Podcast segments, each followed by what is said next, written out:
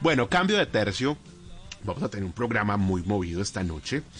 Eh, y en minutos vamos a estar con Alex Torrenegra hablando sobre ese concepto de Silicon Valley eh, que han puesto de moda para referirse a Colombia.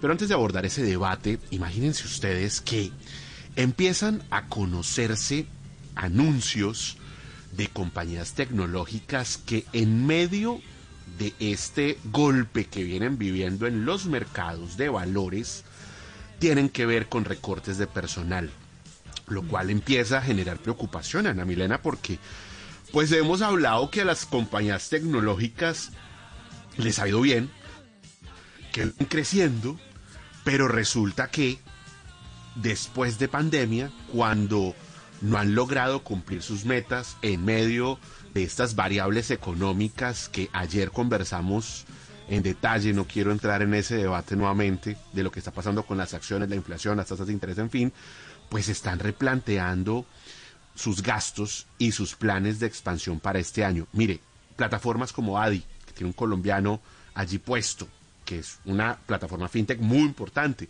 pues le confirmó al medio Bloomberg que está haciendo recortes de trabajadores.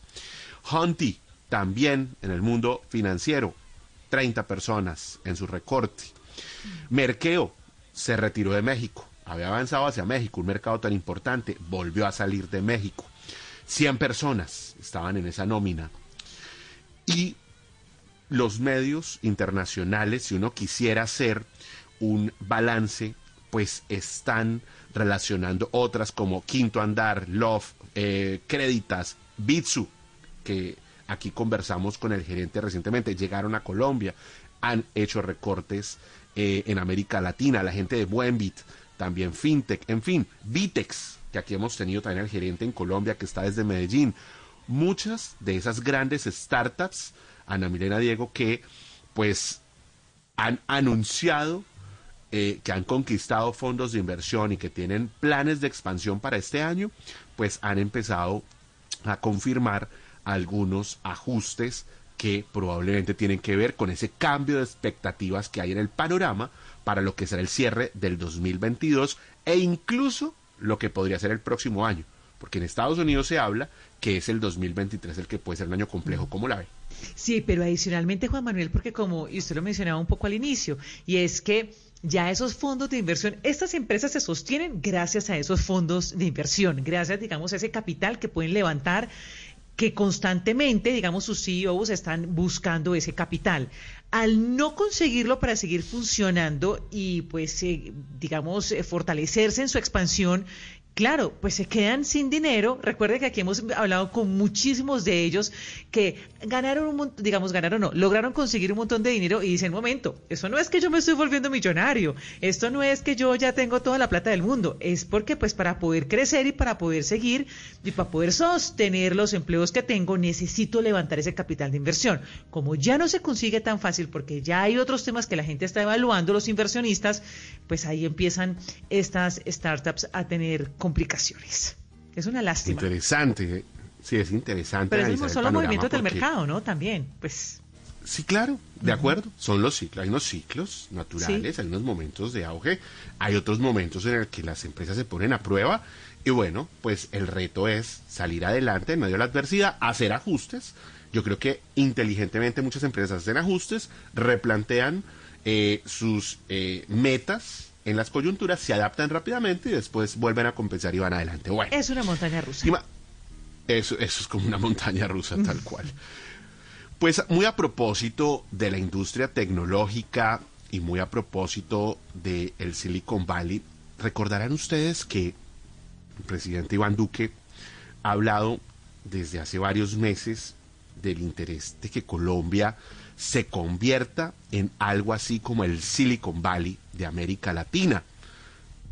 Los argumentos que el presidente ha planteado es que hay un apetito eh, por Colombia en términos de inversión, que hay un boom del emprendimiento en el país y que algunas compañías han hecho anuncios de aterrizar en el país. Él menciona algunas de las marcas famosas, el caso de Netflix, el caso de Amazon, que hay que decir de paso tiene, eh, digamos, un equipo comercial asociado es al eh, servicio de almacenamiento, no al de logística. Eh, además, otras, digamos, compañías importantes de América Latina que están en el mundo del emprendimiento, pero lo cierto es que rápidamente pasó de decir que Colombia se iba a convertir en el Silicon Valley de América Latina para decir hace un par de semanas que ya se convirtió, o sea, que ya fue y que ya hoy se puede considerar a Colombia como un referente.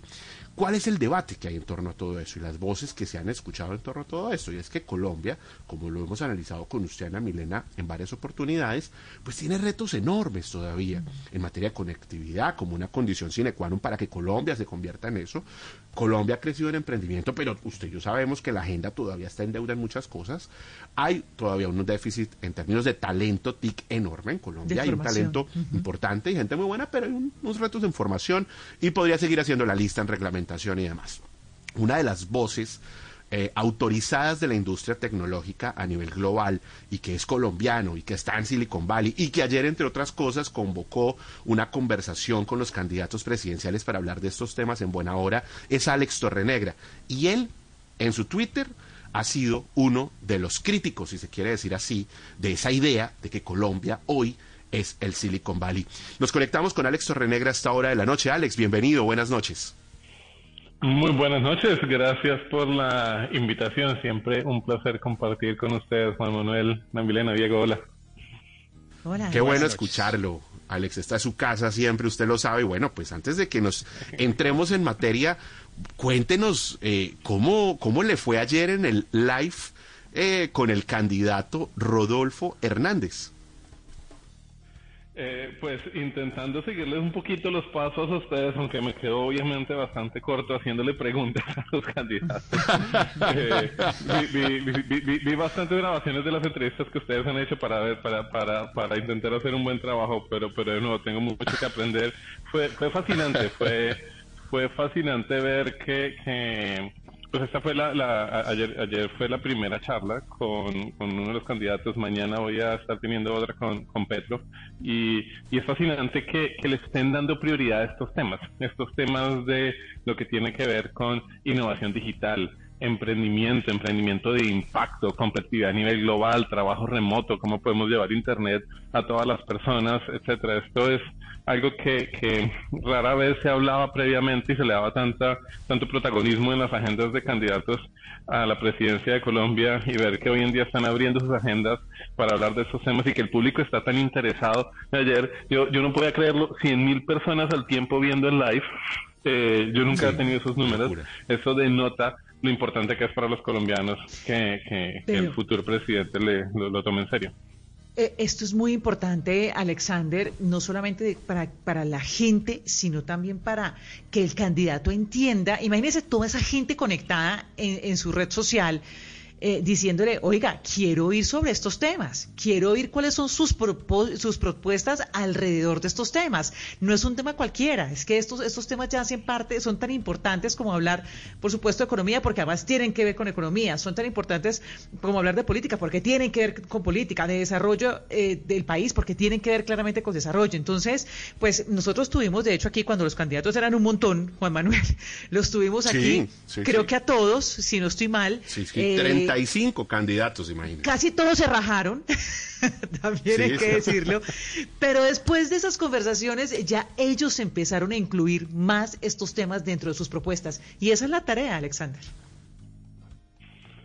Sí, sí, fue, fue, fue maravilloso y bueno, ojalá que no se quede solo en palabras y en promesas, sino que lo que estamos hablando con ellos en estos lives se convierta eventualmente en realidad. Seguro. Alex, lo bueno y lo malo muy rápidamente, ¿qué le pareció bueno? Y yo no sé, pues a, veces en, en, política dicen lo, lo bueno y lo desafiante, lo bueno y para mejorar. ¿Cuáles fueron esas dos caras que le quedó a usted de, esta conversación con el candidato? Um,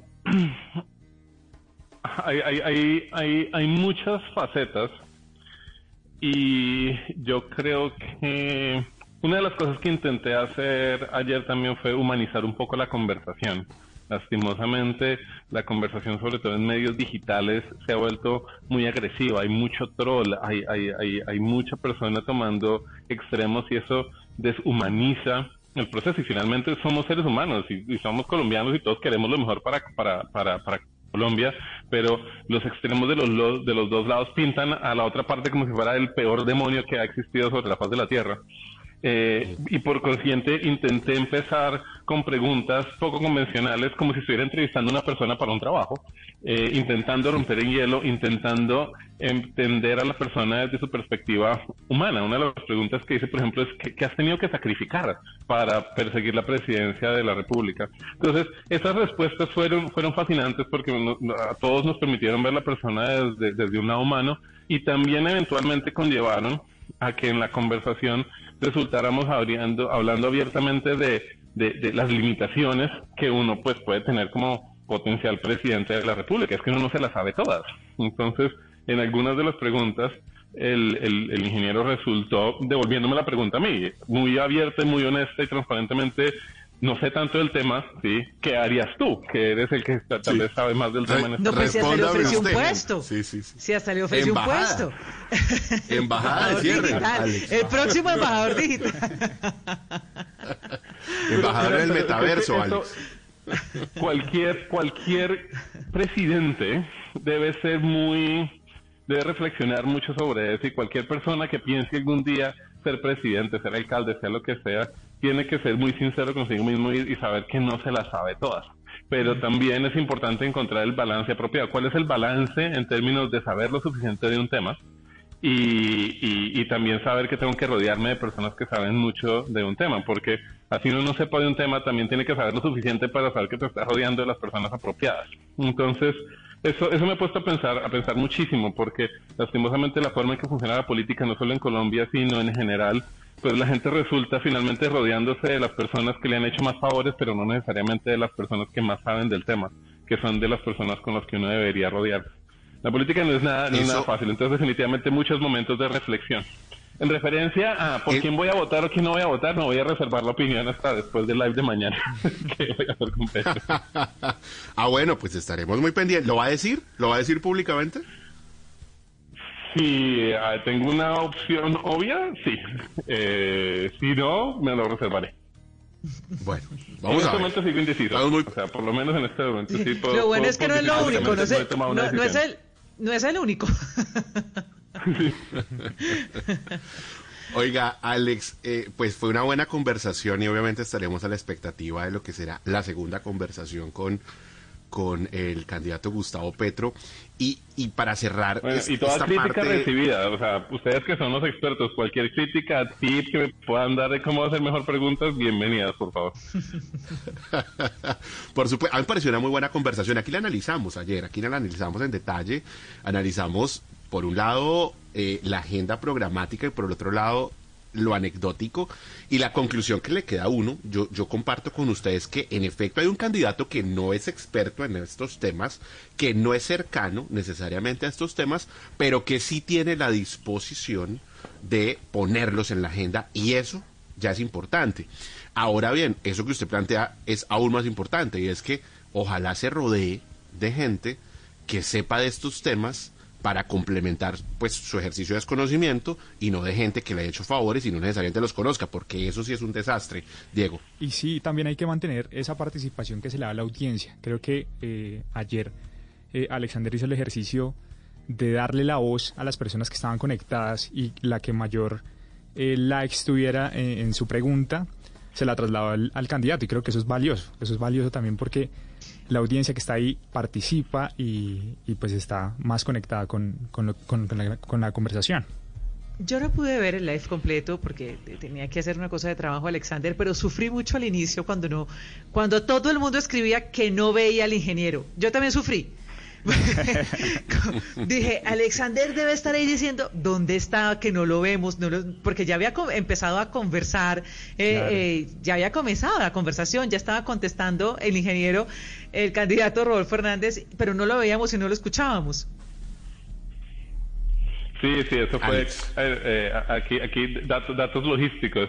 Entonces estamos usando un software para poder para poder hacer live entre Facebook, eh, eh, LinkedIn, eh, Twitter, etcétera, etcétera, pero Instagram no se puede. Entonces teníamos que hacer un live paralelo en Instagram que en los otros y se cayó el de Instagram.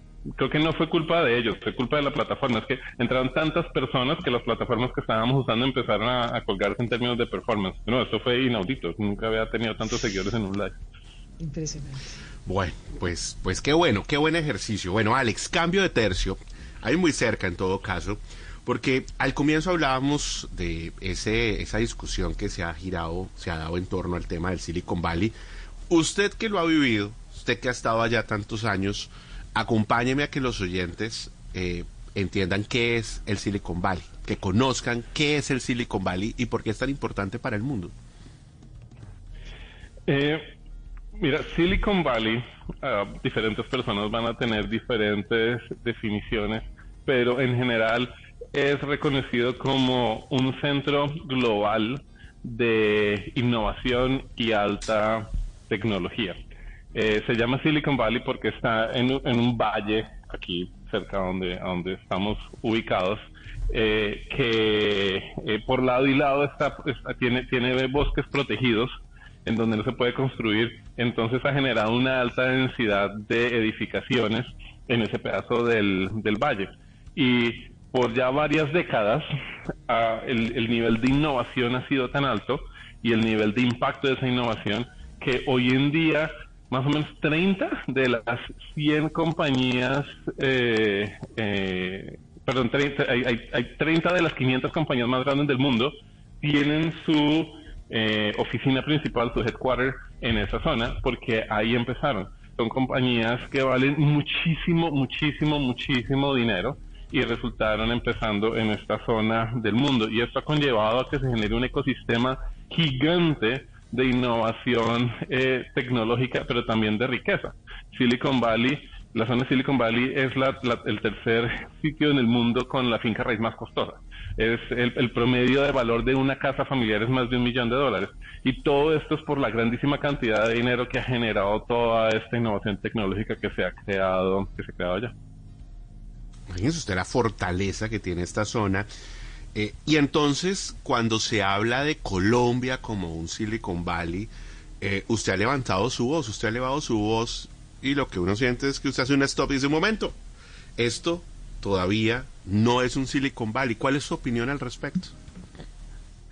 Mira, por, un lado, es que hay, tantas cuestiones que hacen Silicon Valley, lo que es Silicon Valley. Primero, Silicon Valley no intenta copiar a nadie, o sea, principalmente, por definición, Silicon Valley es un centro de innovación. Entonces, es, es, es, es cómico que alguien intente copiar algo cuya descripción es innovación, porque si estás copiando, por definición no estás innovando, no estás haciendo algo nuevo. Entonces, eh, en, sí el simple concepto de compararse a Silicon Valley no tiene mucho sentido. Pero una de las cosas muy importantes que tiene Silicon Valley es, es, no solo innovación, sino, sino alta eh, tecnología. Eh, aquí es donde se inventaron cuestiones eh, como el circuito integrado, los microprocesadores, los microcomputadores y un montón de otras, de otras tecnologías que se usan a, a nivel global.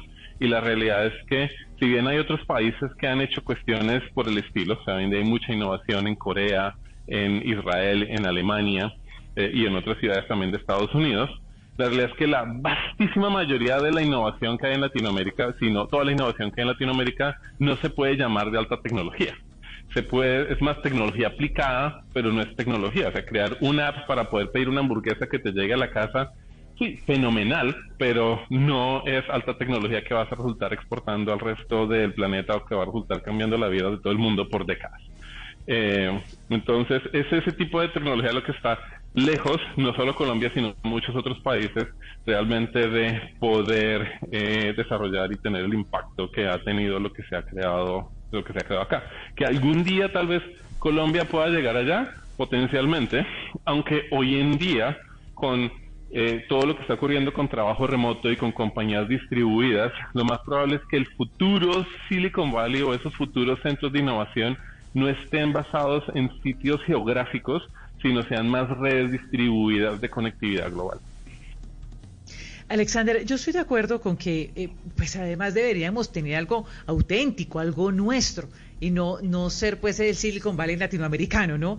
Eh, pero entonces sí me gustaría saber usted en dónde le ve potencial al país en ese sentido. Es decir, no, si no nos llamamos Silicon Valley, ¿qué nos podemos llamar en unos años? ¿En qué nos puede ir muy bien? Yo, creo que Eco Valley, Agro Valley, o como queramos llamarlo, y no solo uno, sino pues finalmente hay, tres cordilleras gigantes, entonces lo que hay es para tener valles, ¿no? Eh, creo que uno tiene que visualizar en dónde tiene la oportunidad de competir mejor que cualquier otra parte del mundo, cuáles son los recursos que uno tiene a disposición. Y Colombia, por ejemplo, tiene una de las variedades más grandes de flora y de fauna que existen en cualquier parte del mundo cualquier compañía que esté innovando en todo lo que tiene que ver con innovación que dependa de este tipo de materiales o de este tipo de experimentación o recursos, pues va a tener una ventaja competitiva que está basado en, en, Colombia. Un poco más difícil de desarrollar, pero potencia, pero posible también, pues Colombia está en un muy buen punto si se trata, por ejemplo, de competencia aeroespacial. Eh, eh, desde donde lanza unos cohetes al espacio, eh, es una cuestión importante a la hora de determinar competitividad en ese aspecto y Colombia está en un muy buen punto si se nos diera por lanzar cohetes al espacio, por ejemplo. Ahora, eso es solo habitación geográfica, ¿no? Hay muchas otras cosas que toca hacer para no poder desarrollar esas, esas habilidades.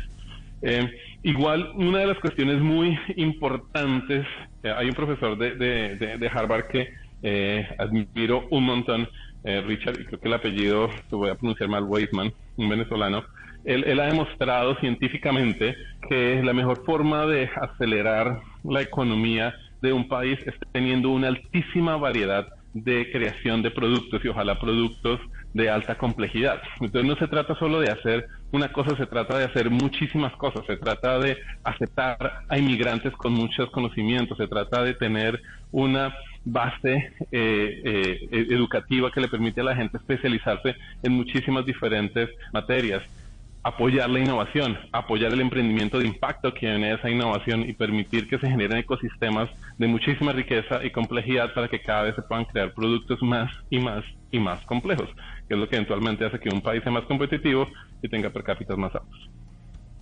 Si Colombia lograra superar temas como conectividad, que hoy sigue siendo un problema latente y será una agenda para el próximo presidente de la República, si Colombia lograra crecer en bilingüismo, si lograra que, por ejemplo, tuviera cátedras de programación, y ahí me gustaría que usted me dijera, no, usted está equivocado, de pronto esa no es la cátedra, en los colegios, fortalecer las matemáticas, las habilidades TIC, Colombia sería un país que diera pasos mucho más adelante eh, o que pudiera, ¿por qué no?, acercarse un poco más a ese concepto del Silicon Valley, Alex.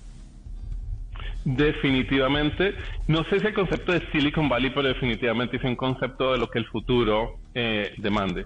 Y, y, una de las razones que yo creo que Colombia debería invertir drásticamente en todo lo que acabas de mencionar, acceso a Internet para todas las personas, ojalá gratuito, eh, educación, ojalá para todos, así sea digital, tal vez en algunos casos, ojalá digital, que desde primaria aprendamos de algoritmos, matemática, programación, etcétera, etcétera, puede ser el primer paso para un plan que tal vez sea multigeneracional o deba ser multigeneracional, pero que puede ser similar a un caso de éxito bastante fuerte que es el caso de Corea del Sur. Corea del Sur salió de la guerra de Corea pues destrozado, eh, pero en, más o menos la década de los, de los 60, 70, ellos empezaron a maquilar muchísimo para compañías eh, eh, estadounidenses. Eh, ¿Eso qué implicaba? Que la tecnología se desarrollaba en Estados Unidos, pero había mucha manufactura de esa tecnología a bajo costo en eh, Corea. Esa generación resultó aprendiendo cómo hacer esas cuestiones y la siguiente generación empezó a crear compañías que empezaban a replicar esa tecnología. Esto ya estamos hablando de los 80 y después llegan los 90 en donde ya hay tanto momentum que empieza a haber innovación. Y ahí es donde salen compañías como Samsung, por ejemplo, ¿sí? que hoy en día la mayoría del mundo tiene un teléfono en sus manos. Samsung es una de las compañías que ha tenido más impacto en Corea, pero es una simplemente de muchas compañías que han pasado por ese recorrido. Entonces, básicamente lo que hizo Corea fue primero mirar lo que hacían nosotros, aprender, después empezar a experimentar y después empezar a innovar a nivel global. Por eso tomó tres décadas llegar allá, pero la primera fue maquilarle a otros. Y hoy en día, la mejor forma de maquilar y la maquila que puede traer mayores ingresos a una economía de un país es la maquila de desarrollo de software. Todo el mundo está desesperado buscando desarrolladores de software. Por eso es que un muchacho de 17 años que aprende a desarrollar, que aprendió a desarrollar desde, desde que empezó a su, adolescencia, puede estar ganando 70 mil, 40 mil dólares al año trabajando, eh, desarrollando software. Eso, es así de increíble. Y, darle un poquito más de años de experiencia y ya está poniéndose más de 100 mil dólares al año, sobre todo si es bilingüe. Entonces, todo, puede que ellos no van a ser los que van a ser el equivalente del Silicon Valley, pero sí van a sentar las fundaciones para que la generación que viene detrás de ellos sea mucho más competitiva y sea mucho más ambiciosa en todo lo que se va a poder hacer. Alexander, una de las razones que el presidente declara para argumentar esto del Silicon Valley es un auge de la inversión, de la inversión internacional en Colombia. Yo quiero preguntarle, ¿esto es tan así? Es, diga, es decir, ¿hay una fuerte inversión extranjera en el ecosistema digital colombiano? Sí, y la hubo en todo el mundo, no solo en Colombia. O sea, hubo inversión, si, si tú miras las cantidades de inversiones que, que, que, hubo, fue fascinante ver cómo crecieron las valoraciones de compañías eh, en todos los países, Estados Unidos, en, en Latinoamérica, en África. Eh, varios países en, en, África tuvieron sus primeros unicornios y, y, empezaron a ver eh, por primera vez inversiones de cientos de millones de dólares. Sí, eso, o sea, Colombia trajo mucha inversión, pero todo el mundo resultó trayendo mucha inversión en gran, gran parte gracias a, ya eso venía antes de la pandemia, pero la pandemia conllevó a que por un lado, los gobiernos imprimieran dinero que no existía y que, por, para mal y para bien lo pueden imprimir de la nada. Entonces empezó a haber muchísimo dinero en el mercado con tasas de interés súper bajas, que uno como inversionista quiere tasas de interés, bajas, porque yo puedo pedirle al banco que me preste dinero a un 2% de interés al año para invertirlo en una compañía de tecnología que espero que en promedio me dé un 25 un 30% de retorno. Pero conforme se empieza a retirar ese dinero, conforme empieza a haber inflación y las tasas de interés tienen que subir, a mí como inversionista entonces ya me da un poco más de miedo invertir y eso hace pues, que pase lo que esté pasando hoy en día. Entonces sí, mucha inversión en Colombia, al igual que todo el mundo. Como dicen, sí, Colombia es único igual que todos los demás. qué buena, qué buena reflexión. Pues eh, es Alexander Torrenegra, el CEO de Torre, Shark Colombia, inversionista, empresario colombiano en Silicon Valley, que hoy nos ha acompañado para hacer un muy buen análisis a propósito pues, de ese debate de qué le falta a Colombia y qué tiene hoy para poder mirar hacia el futuro. Eh, Alex, gracias por acompañarnos y estaremos muy pendientes, por supuesto, de las conclusiones de su conversación con el candidato Gustavo Petro a propósito de este ejercicio que usted ha querido hacer a través de los canales digitales. Gracias. Muchísimas gracias nuevamente por la invitación. Que tengan buena noche a seguir empujando para que en un futuro no tengamos que andar diciendo que somos el Silicon Valley de Latinoamérica, sino que otros países digan somos lo que sea que salió de Colombia. Que estén intentando copiar a Colombia en vez de que estén en Colombia estén intentando copiar a otros. Esa, esa, esa es la lógica. Gracias, Alex.